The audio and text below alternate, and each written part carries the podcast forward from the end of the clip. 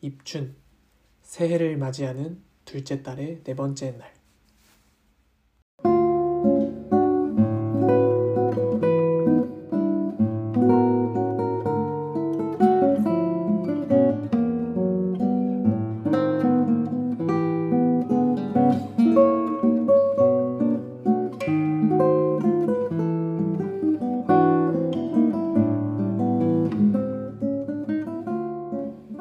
줄로 듣는 절기 이야기.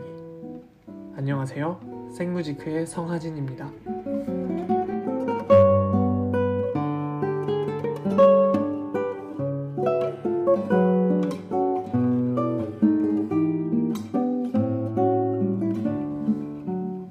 오늘은 2월 4일 입춘입니다. 입춘은 말 그대로 봄의 시작입니다. 아직 봄을 논하기에 너무 추운 것은 아닌가 생각하셨죠? 이제 오늘부터는 따뜻해질 날만 기다리면 되는 거예요. 그리고 이날을 기점으로 한 해가 시작되고 저는 앞으로 여러분들께 한 해 동안 그 절기에 어울리는 클래식 기타 음악 6곡을 선곡해서 들려드리려 합니다. 그럼 바로 첫 곡 들어보실까요? 아구스틴 파리우스 망고레의 작품 번호 8번 4개의 왈츠 중 첫 번째 발스테 프리마베라 봄의 왈츠 감상하시겠습니다.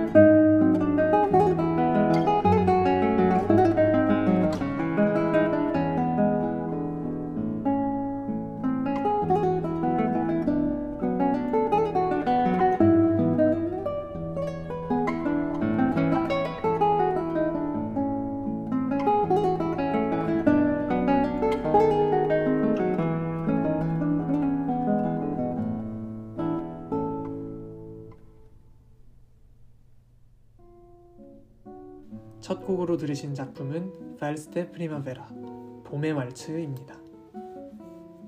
파라과이의 영웅과도 같은 전설적인 기타리스트 작곡가 아구스틴 바리오스 망고레가 작곡한 작품 번호 8번 4개의 왈츠 중 첫 번째 곡입니다. 오늘은 기타리스트 셀릴 레픽 카야의 연주로 감상하셨습니다. 봄날에 따스하면서도 평화로운 분위기가 연상되는 음악이지 않나 생각이 듭니다. 오늘 2월 4일은 아직 봄 햇살의 따스함을 논하기엔 너무나도 겨울 한가운데가 아닌가 생각하실 수 있어요. 이 첫 곡은 앞으로 올 봄날에 대한 기대와 소망을 이야기한다고 보시면 되지 않을까 싶습니다. 기타 음악을 그래도 꽤 접하신 분들께서는 바리오스의 왈츠 3번 혹은 4번을 들어보신 적이 있으실 거예요. 보통 기타리스트들이 이 4개의 왈츠 중 3, 4번을 자주 연주하거든요. 하지만 저는 1번인 봄의 왈츠 그리고 2번인 훈투아투 코라손 당신 마음 옆에서도 정말 좋은 곡이라고 생각합니다. 심지어 2번은 반년 전에 제가 연주도 직접 했을 정도로 좋아하는 곡이에요. 모든 4개의 곡이 참 아름답다고 생각합니다. 아무튼 이 1번 봄의 왈츠가 생무지크의 절기 프로젝트 첫 곡이 되었네요. 두 번째 곡으로는 프랑스의 비르투오소 기타리스트 이다 프레스티가 작곡한 발스 드 런누보 새해의 왈츠를 선곡했습니다. 여러분들은 입춘이 절기상으로 한 해의 시작이라는 거 알고 계셨나요? 우리는 흔히들 1월 1일 혹은 음력으로 첫날인 설날을 새해의 시작으로 인식하지만 그 옛날에는 새해를 입춘날인 2월 4일 경으로 봤답니다. 이날은 태양이 환경 315도에 위치하는 날로 꽁꽁 얼어붙어 차가운 기운이 만연한 겨울을 지나 생명이 다시금 움트는 시기로 여겨졌습니다. 즉 생명이 다시 살아나는 시점을 한 해가 시작한다 라고 느낀 것이죠. 단순히 숫자만으로 날짜를 인식하는 것이 아니라 우리를 둘러싼 자연의 움직임과 변화를 면밀히 바라보고 관찰하여 얻은 시선으로 시간을 인식하는 것이 현대를 살아가는 우리에게 인상적으로 다가오는 것 같습니다. 그렇기 때문에 이 새해의 왈츠라는 제목이 참 잘 어울리겠다 라고 생각했어요. 이 곡의 또 다른 특징은 바로 두 명의 기타 연주자를 위한 곡이라는 점입니다. 저는 클래식 기타의 큰 매력 중의 하나로 중주 연주, 즉 여러 명의 기타가 같이 연주하는 것을 꼽곤 하는데요. 제가 느끼기에 기타는 혼자 연주하면 여러 명이서 함께 연주하는 것처럼 느껴지고 여러 명이서 연주하면 꼭 혼자 연주하는 것 같은 매력을 지닌다고 생각합니다. 여섯 줄의 한계를 넘어서 여러 명 사이에 오가는 매력적인 소리들이 모여 비로소 하나가 될 때 마치 새로운 세상이 펼쳐지는 것만 같습니다. 그럼 이다 프레스티의 새해의 왈츠를 살바토레 포르투나토와 파비오 페르치발리의 듀오 연주로 감상하시겠습니다.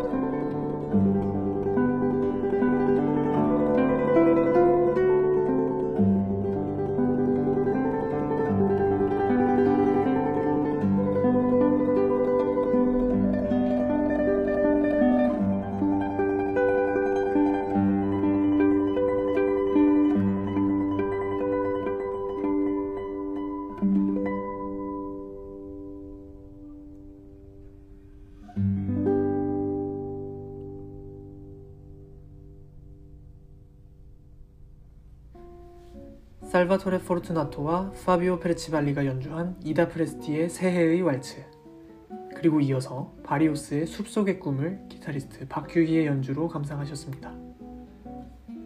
제가 지난 23년도 하반기에 생무지크의 프로젝트 샤르만트 클래식 FM을 진행했는데요. 그때 첫 선곡이 바로 박규희님이 연주하신 바리오스의 숲속의 꿈이었습니다. 그녀의 기타리스트 인생 중 인생곡이라고 꼽은 이 곡은 마치 생명이 피어나는 듯한 첫 시작과 그 모든 것들이 만개하는 것 같은 아름다운 트레몰로의 향연을 느낄 수 있는 명곡입니다. 이번 플레이리스트 및 팟캐스트 프로젝트를 위해서 일주일간 일반 청취자 10명을 데리고 설문조사를 진행했는데요. 전 사실 그 전까지만 해도 이 곡은 여름이 잘 어울린다고 생각했거든요. 하지만 다수의 사람들이 봄에, 특히 입춘의 이미지에 잘 어울린다고 선택해 주셔서 주저하지 않고 선곡하게 되었습니다. 이처럼 음악을 감상하는 것에는 절대적인 것이 없습니다. 각자의 마음속에 불러일으켜지는 것들에 솔직한 것이 제일 그 음악을 잘 대하는 방법이라고 생각해요. 다음으로 감상하실 곡은 슈베르트의 가곡 눈물의 찬가입니다. 클래식 기타 음악 팟캐스트라고 했는데 갑자기 가곡이라니 뭔가 어색하죠? 하지만 다행히도 오늘은 슈베르트의 이 명곡을 기타 한 대로 연주하기 위해 편곡한 버전을 들고 왔습니다. 그 편곡의 주인공은 바로 낭만 시대의 기타리스트 요한 카스퍼 메르츠인데요. 기타리스트 박지형의 최근 발매 음반인 Homage to Schubert의 여섯 번째 트랙으로 수록된 곡입니다. 이번 연주를 위해 박지영님께서 메르츠의 편곡 버전에서 더욱 자신의 생각에 맞게 편곡 작업을 진행했다고 합니다. 그러니 사실상 슈베르트, 메르츠, 그리고 박지형의 눈물의 찬가라고 할 수 있겠어요. 가곡이니까 당연히 가사가 있겠죠? 제가 가사의 일부를 해석해서 가져왔습니다. 산들바람 꿀 향기는 봄과 젊음의 욕망.